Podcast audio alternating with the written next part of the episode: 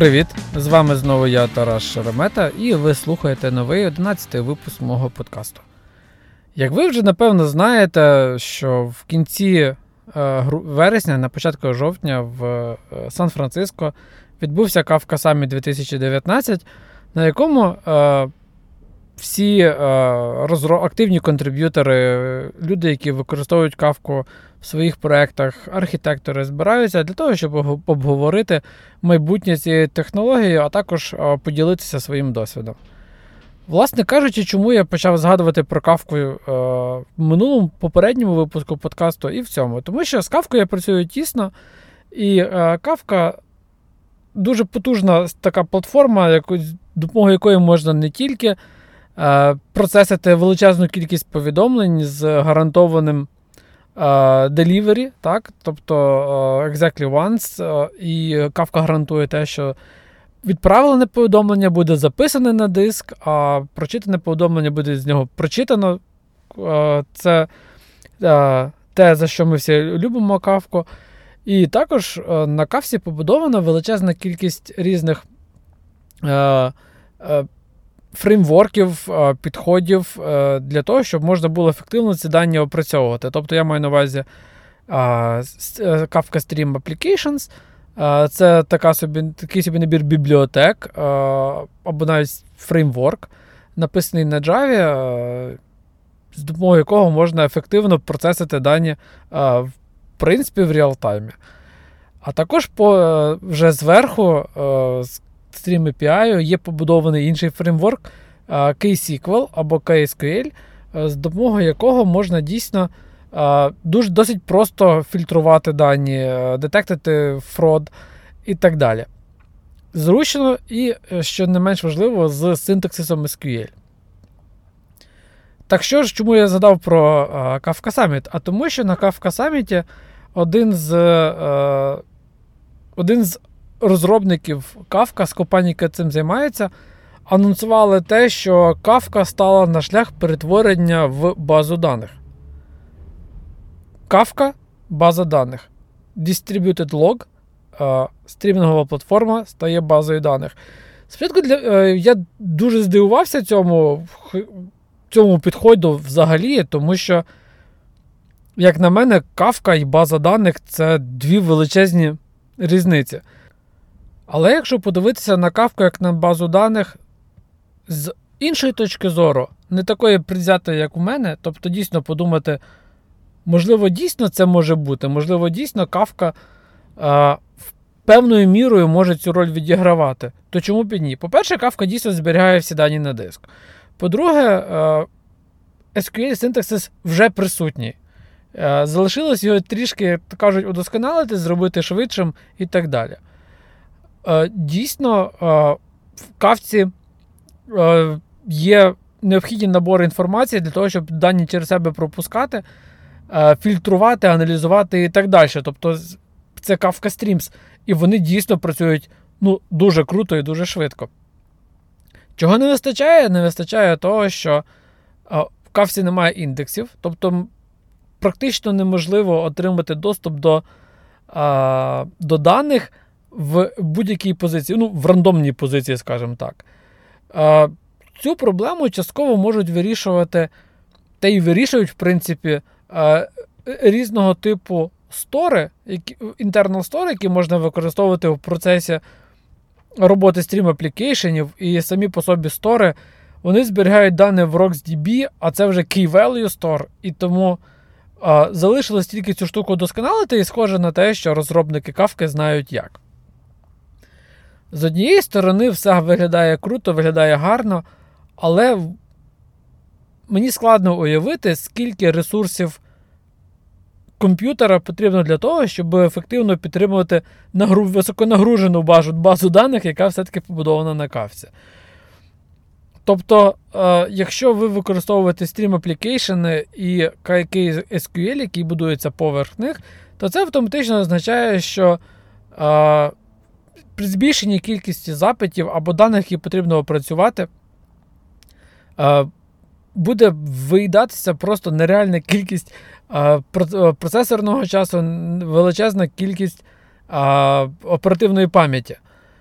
І це я вже мовчу про те, що буде, якщо у вас ну, дуже багато розрізаних даних. Тобто, якщо у вас, ну, наприклад, ви збираєте дані про автомобілі, так, ви маєте ну, якісь, якусь фіксовану кількість автомобілів в світі.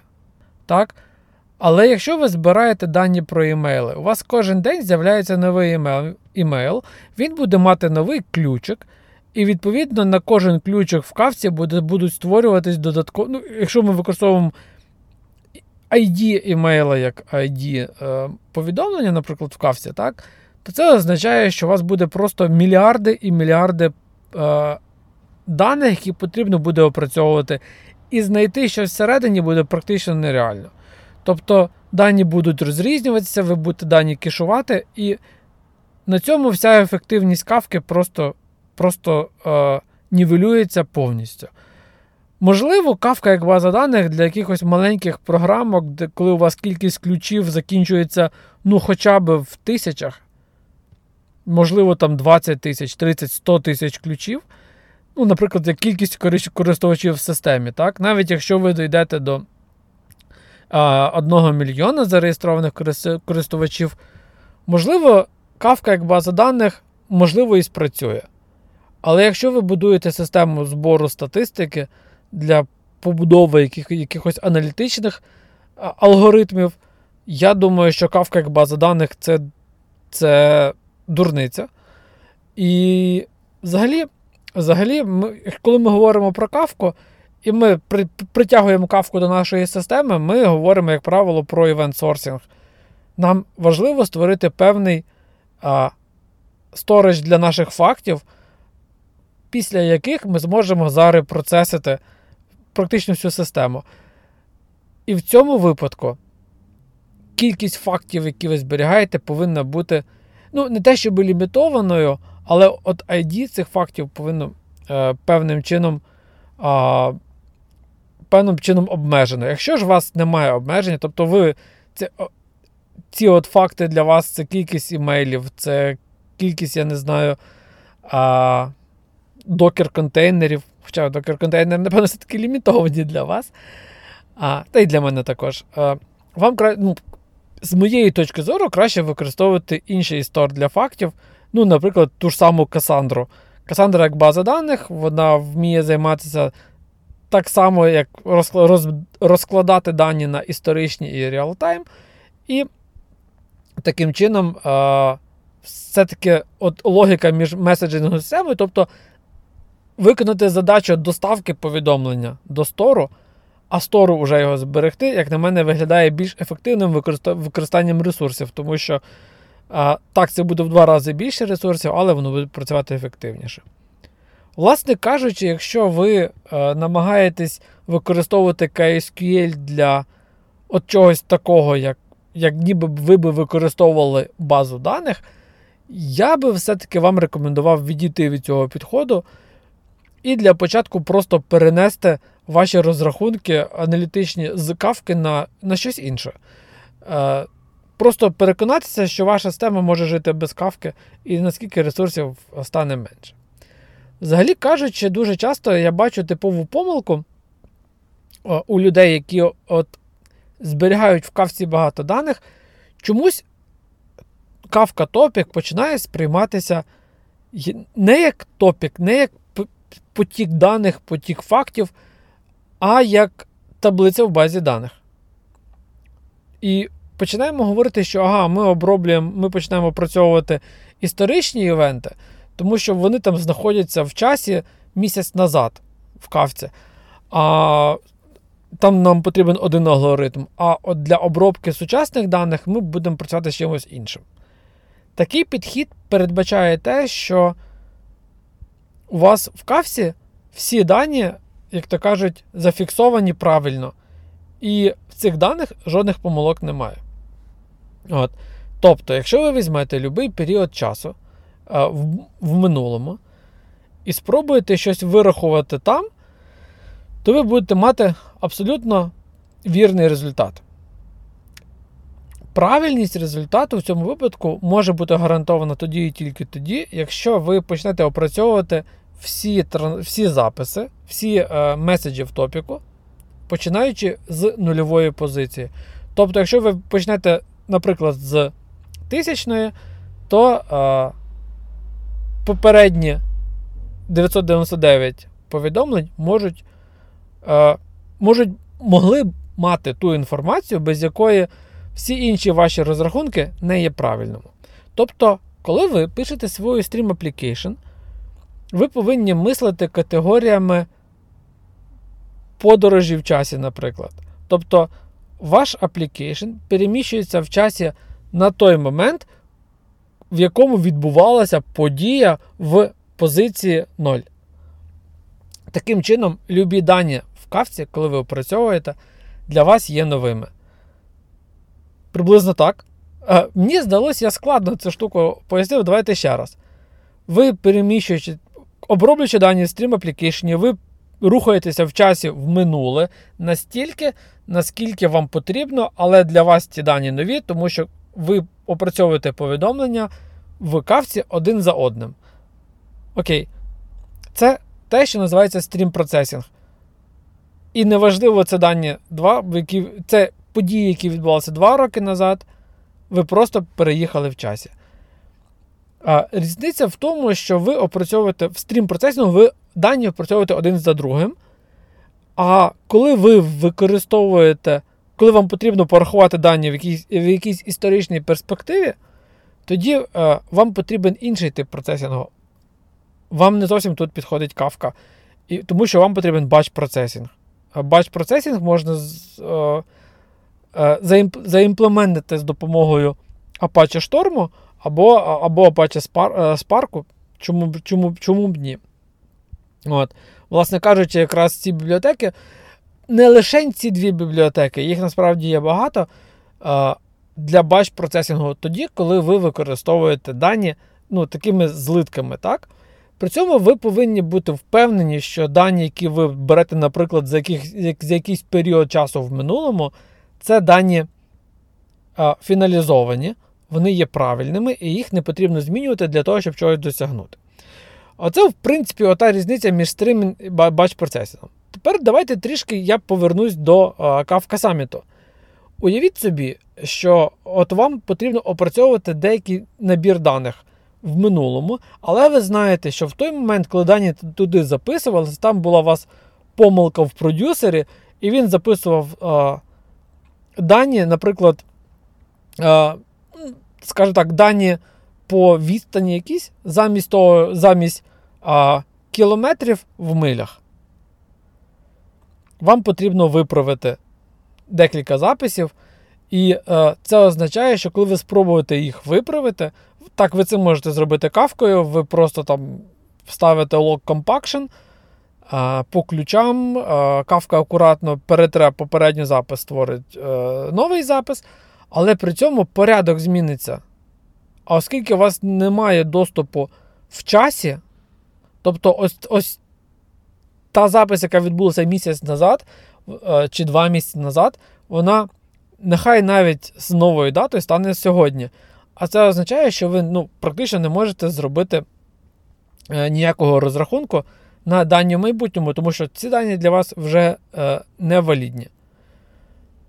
Тепер, е, отже, виходить, що якщо ви почнете робити такі, отримувати дані, наприклад, за, яких, за якийсь період часу, е, ви з'їсте дуже багато ресурсів, і це означає, що практично вам для батч процесінгу не підходить. Ви ж не можете сказати Kafka Topic Order by uh, timestamp. Правильно? Це практично неможливо в кавці. Хоча, знову ж таки, якщо uh, якщо команди, які зараз підтримують кавку і туди розроблять нові нові фічі, це візьмуться.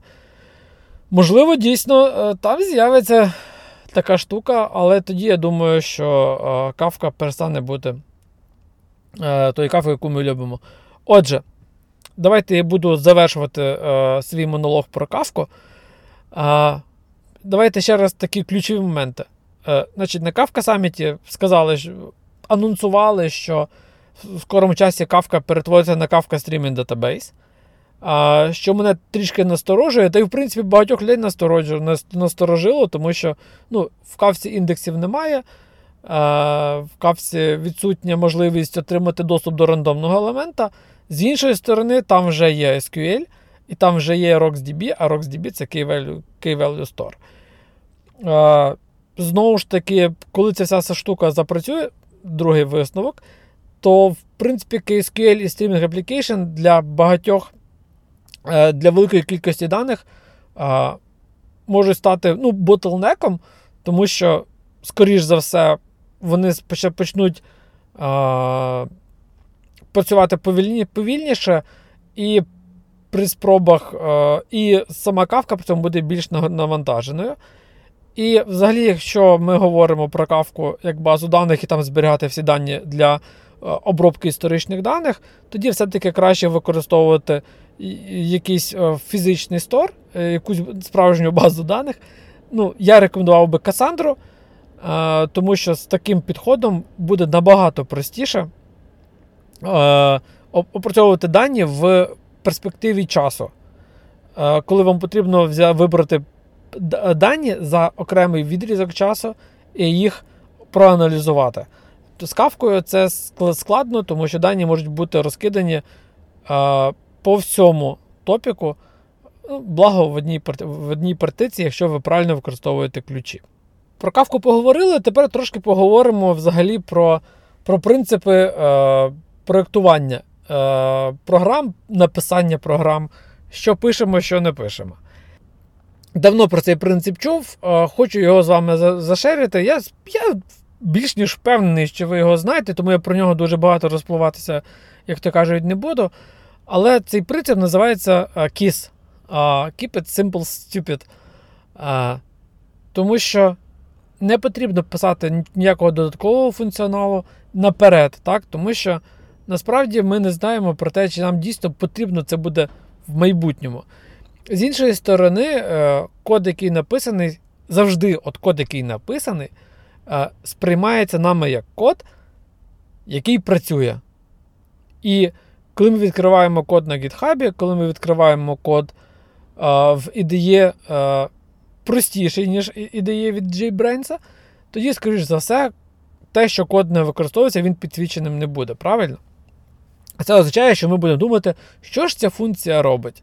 А якщо для неї ще є тести, то то взагалі ми е, впевнені, що цей код десь от десь він використовується. Де не знаю, але десь є. З однієї сторони. З іншої сторони, е, якщо ми, наприклад, робимо щось, якусь функцію наперед, е, навіть якщо вона дійсно буде використовуватися, то ми все одно не знаємо, наскільки вона нам буде потрібна. Отже, завжди потрібно робити от необхідний мінімум. От мінімум, який потрібен сьогодні. Мінімум, який е, е, нам згодиться. І взагалі, от всюди, от зверніть увагу, в Е, будь-яких підходах завжди є те, що називається мінімум е, от мінімум щось там. Наприклад, мінімум viable product. Так, Це коли це в Agile, це мінімальний проект, який потенційно може задовільнити потреби е, клієнта, е, який буде цим софтом користуватись. В Go обмеження, що ми не можемо залишити код, який ми не використовуємо. Тобто ми не можемо створити функцію, яка не використовується, ми не можемо створити е, змінну чи константу, яка не використовується. І це не просто ворнінг компілятора, це прям таки помилка. Я вважаю, що це правильно, тому що завжди ми збираємо збираємо от дуже багато коду, який потім чомусь підтримуємо, який нам не потрібен. Те саме в архітектурі. Тобто, коли ми створюємо архітектуру, і нам сьогодні потрібно вирішити проблему того, щоб зібрати дані з зовнішніх джерел, е, їх е, відфільтрувати, е, проаналізувати, проаналізувати, додати якісь наші внутрішні ключі і зберегти їх в базу даних, то нам не потрібно при цьому створювати ще бібліотеку, яка буде тягнути за собою аналітику цих даних, тому що ми не знаємо, чи нам та аналітика взагалі буде потрібна. Отже, все зберігаємо по мінімуму. Можливо, вам потрібно просто ці дані скласти в базу даних, і тоді вам не потрібен цей проміж... а, проміжний етап, в якому дані опрацьовувати. Отже, принцип KISS, я залишу відповідну лінку лінку в шоу-нотах. Подивитись, до речі, щоб так трішки повернутися до кавки, е, то там теж я залишу дві цікаві лінки. Е, почитаєте, подивитесь, взагалі кавка. Штука класна, якщо ви досі ще її не, пробували використовувати, я дуже рекомендую це зробити. А Чому я про принцип KISS і про мій Pet Project? Я намагаюсь власне розробити те, що я назвав Minimum Viable Product, тобто просто перевірити, чи те, що я роблю, дійсно буде потрібно ринку. Тому що мені видається штука корисною, вона вирішує певні проблеми, які були в мене в е, минулому. І я сподіваюся, що компанія, з якою я, в якій я тоді працював, так само хотіла б ці проблеми вирішити. От. Але потрібно це перевірити, тому згідно принципу е, я е, роблю досить просту програму з простим інтерфейсом. Це буде невеличкий веб-сайт. І коли ти робиш веб-сайт і ти хочеш зробити його самостійно, то завжди виникає питання, а що а що має бути у нас на фронті. Я багато часу, ну, я не фронтенд-розробник, але волею неволі був змушений працювати з ангуляром. І е, мені видавалося, що Angular така от класна цілісна система, в якій можна просто взяти і все і, і акуратно створити, можливо, і складний, але я створював прості е, прості е, додатки, які можна було запустити в браузері, і вони будуть стукались там на бекен, щось робили. Для свого підпроджекта я за старою звичкою взяв Angular, створив проект. Перед тим я Angular не бачив роки два, напевно. Останній Angular, якого я торкався, це був Angular 4. А тут я вже взяв Angular 8, запустив такий. Дивлюся, я розумію, що старого доброго Angular я вже не впізнаю. Щось десь змінилось, стало складніше, з'явилися нові концепції, нові підходи. Я подумав: ну, якщо мені зараз знову вивчати Angular черговий раз, то можливо варто подивитися на React. Ну, чому б і ні, React популярний, популярніший, ніж Angular. Я вирішив так глянути. Напевне, через хвилин 15 я зрозумів, що Angular я більше використовувати не буду ніколи. Тому що з однієї сторони, Angular це фреймворк, це цілісна система, яка дозволяє тобі запустити додаток і туди накидувати тільки. Е, форми, таблиці і інтеракції між ними. З іншої сторони, React дає можливість бути гнучким. І якщо е, так можна сказати, то сучасний React це е, така собі jQuery е, десятилітньої давності, тому що тоді так само jQuery з допомогою плагінчиків можна було зробити все, що завгодно. І було jQuery UI, який акуратно підключався поруч. І в результаті виглядало так, що ти працюєш з бібліотеками а, і е, пишеш, як хочеш. Ну, не як хочеш, згідно певних канонів, але jQuery тоді не диктувала, як тобі потрібно це робити. Так само, як і React. Обмежень практично жодних, велика кількість бібліотек. І оце такий от, от та система, яка необхідна для от простої розробки. Можливо, на великих проєктах Angular має більше переваги, можливо. React цього сказати не можу, тому що мій проект невеличкий, але для мене React це те, що те, що я вибрав. От, Взагалі кажучи, розробка Pet Project йде повним ходом. Я практично закінчив весь бекенд для керування користувачами. Ну, Напевне, що нічого цікавого я там не знайшов. Е, також що вам, вам розповісти. Єдине, що, о, єдине що, зараз так трішки про Go. От в мене виникла задача, тобто, певним чином е, створити набір моделей, які я буду приймати через REST інтерфейс, їх розпашувати. так? І про ці, цей набір моделей буде знати лише лише мій пакет, в якому власне, я працюю з е, з REST. так? Тому що мені не хотілося, щоб оці моделі міг могла використовувати, наприклад, міг використовувати пакет з базою даних чи щось таке.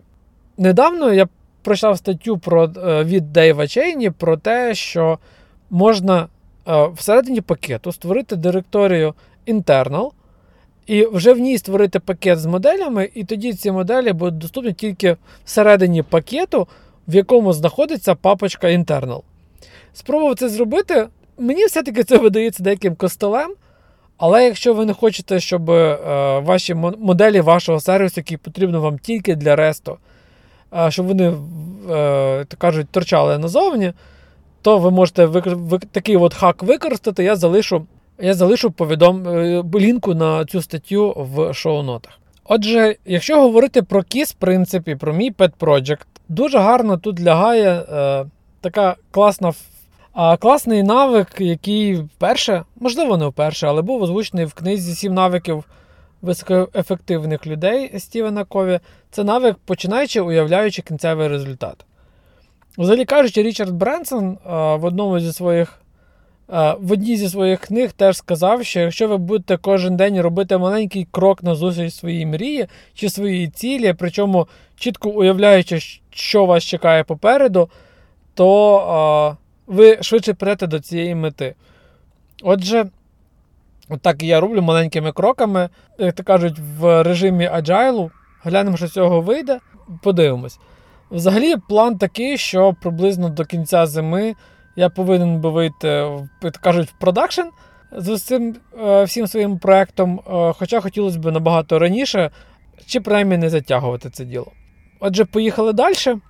На днях всі почали говорити дуже багато про квантові обчислення, про квантові розрахунки, квантові комп'ютери, про те, що Google створив, опублікував матеріал про те, що створений квантовий комп'ютер, а потім матеріал був видалений. По-моєму, з сайту Пентагону, сайту НАСА, не пам'ятаю, неважливо.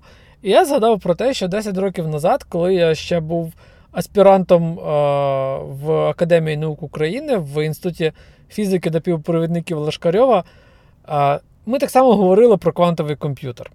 Тоді я займався разом з цілим відділом атомно-силовою мікроскопією, а тема моєї дисертації була це квантові структури, вирощені методом гарячої стінки. І квантові структури це квантові нитки, е, квантові точки, і ми тоді там досліджували саме гарячі стінки і намагалися створити, наприклад, лазери в інфрачервоній області видимості, тому що на той час вони робили з інших матеріалів, і це було дорого. А от те, чим займався я, це могло б здешевити процес практично в 10 разів.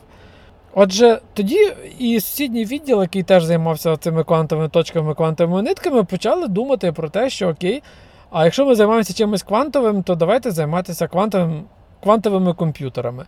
І тоді було два напрямки. Перша, ну, знову ж таки, якщо трішки теорії, квантова точка це деякі атоми, які зібралися разом, які зібрані разом на поверхні, і причому вони ведуть себе як звичайний е, атом, тобто вона, вони мають декілька е, е стабільних е, електронних рівнів. І при переході з одного на інший, от цю властивість можна використовувати як нолик чи одиничка. І е, оцей сусідній відділ якщо є можливості нолика одинички, і можна е, зробити дуже досить е, великий кусок, велику площу поверхні з нарощеними квантовими точками, то це можна використовувати як е, як, як твердотільний вінчестер. Так, Те, що ми зараз знаємо, як SSD. Або, якщо у нас є нолик одиничка, то можна будувати з допомогою цього певного типу бінарну логіку. Тобто створити квантовий комп'ютер. І, власне кажучи, тоді коли ми говорили про квантові комп'ютери, та й читали про квантові комп'ютери в різних американських чи німецьких журналах, тоді, власне кажучи, квантовий комп'ютер, по крайній мірі, в наших відділах сприймався власне, як те, що побудовано на квантових точках, і от на повному серйозі думалося якось створити от кристал, процесор, який буде використовувати квантові точки для побудови там транзисторів резисторів. І можна буде створити от такий от сучасний процесор. От.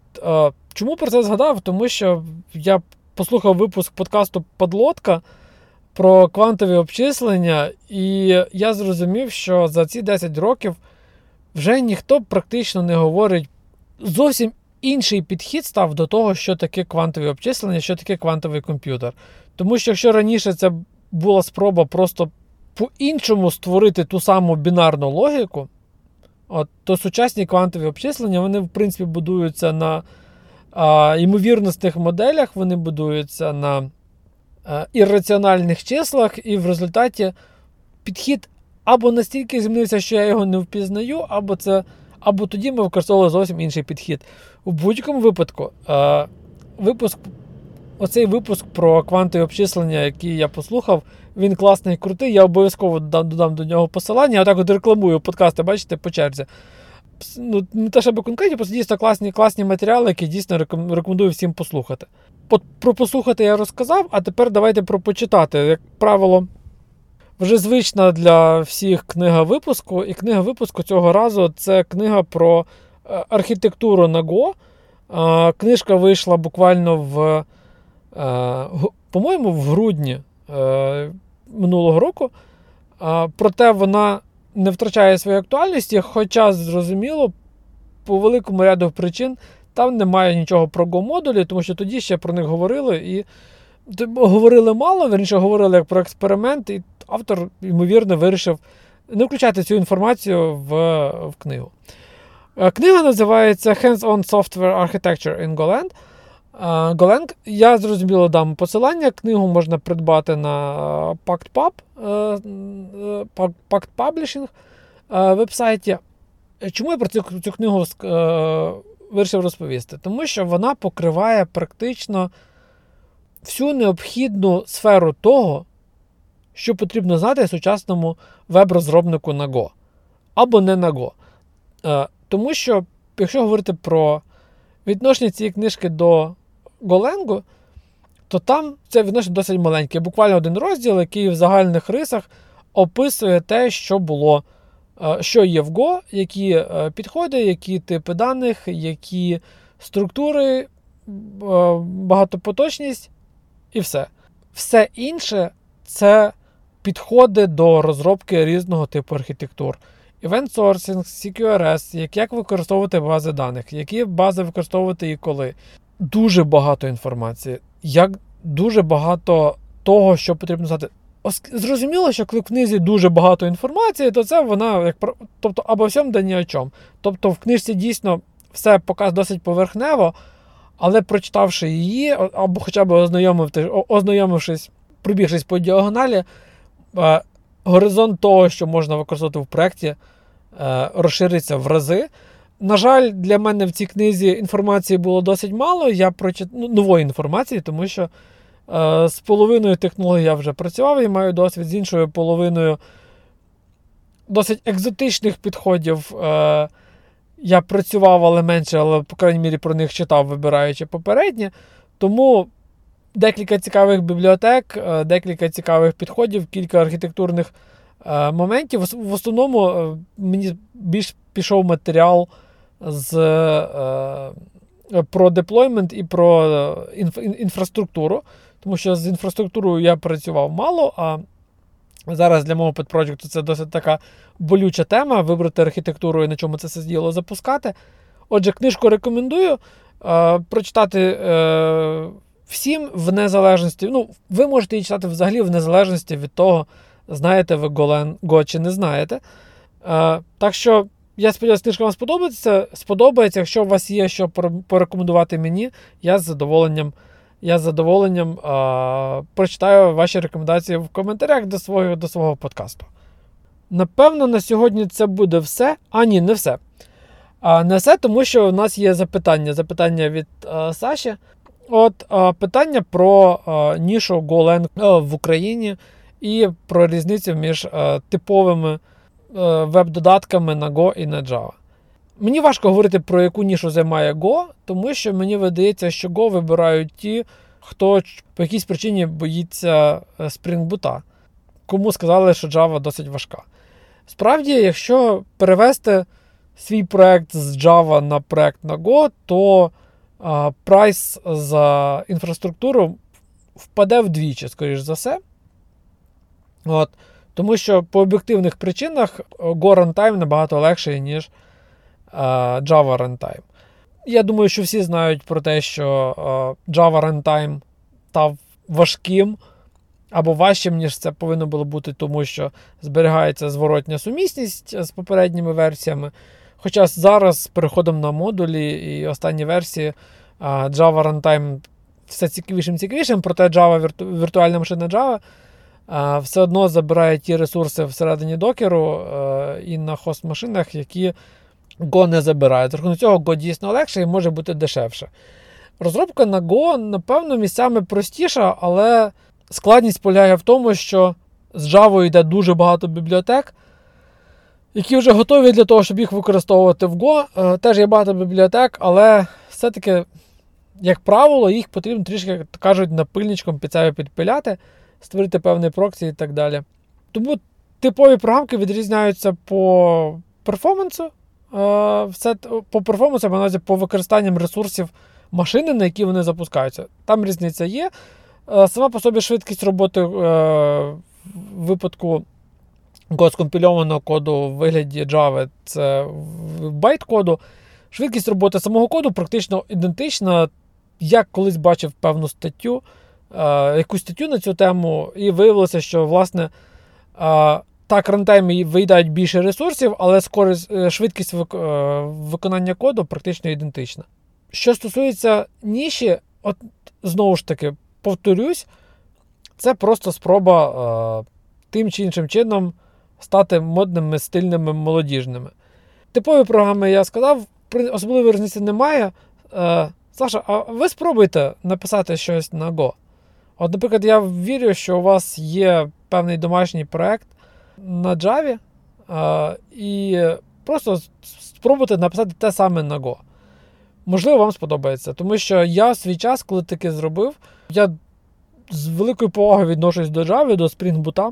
В принципі, от стабільний Enterprise світ дійсно швидше за все вибере е, вибере Java, е, ніж Go. Е, але коли я спробував написати щось простеньке, мікросервіси, складність, яку притягував за собою Spring Boot, порівнянні з Go, зрозуміло це небо і земля, і кажуть, прості речі повинні бути простими.